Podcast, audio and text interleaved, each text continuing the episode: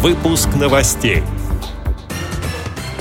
Петиция в интернете помогла инвалидам по зрению из Татарстана защитить свои интересы. Проект «Мир добрососедства» помогает юным челябинцам лучше узнать свой город. Дмитрий Медведев подписал распоряжение правительства о премировании спортсменов, тренеров и специалистов паралимпийских сборных команд России. Далее об этом подробнее в студии Дарья Ефремова. Здравствуйте.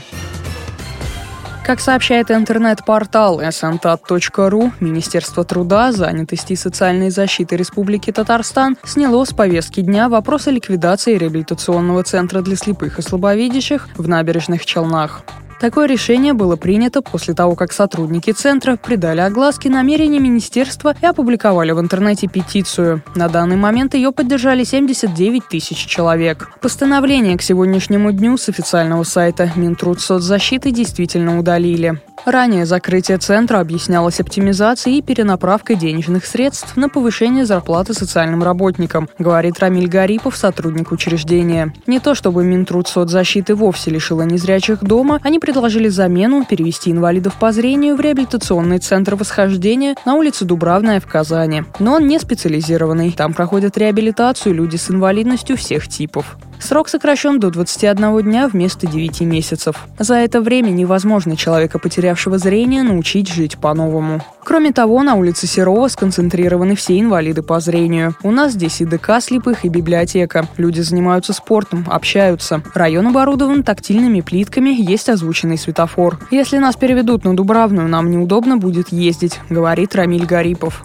По его словам, он и его коллеги пытаются организовать встречу с представителями республиканского ведомства, чтобы обсудить проблемы, но увидеться пока не могут. В связи с этим удалять петицию не собираются, пока не получат гарантий, что их центры реабилитации действительно сохранят. В 2014 году Фонд поддержки детей, находящихся в трудной жизненной ситуации, объявил конкурс на получение гранта за лучшие интересные проекты. Из 500 предложенных программ в разных номинациях проект Челябинской областной специальной библиотеки для слабовидящих и слепых «Мир добрососедства» вошел в десятку лучших. Его программа направлена на создание нового социума, новых отношений в обществе, где родители и дети понимают друг друга, ребята дружат между собой, и каждый ребенок понимает этот мир и свое место в нем.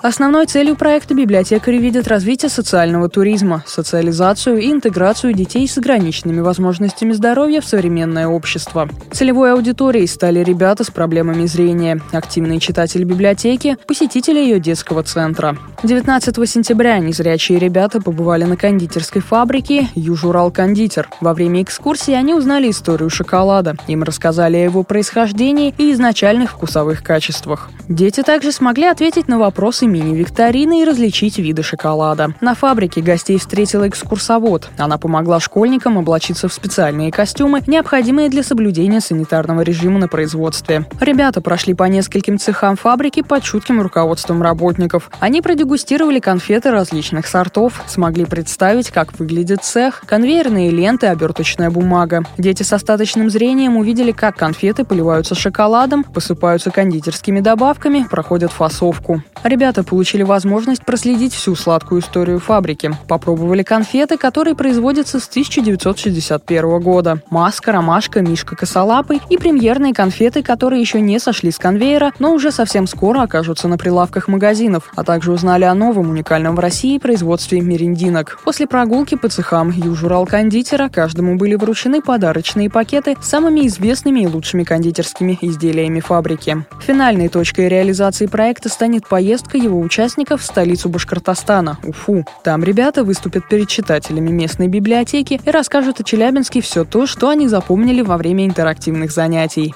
Радио ВОЗ благодарит Зою Потапову за предоставленный материал.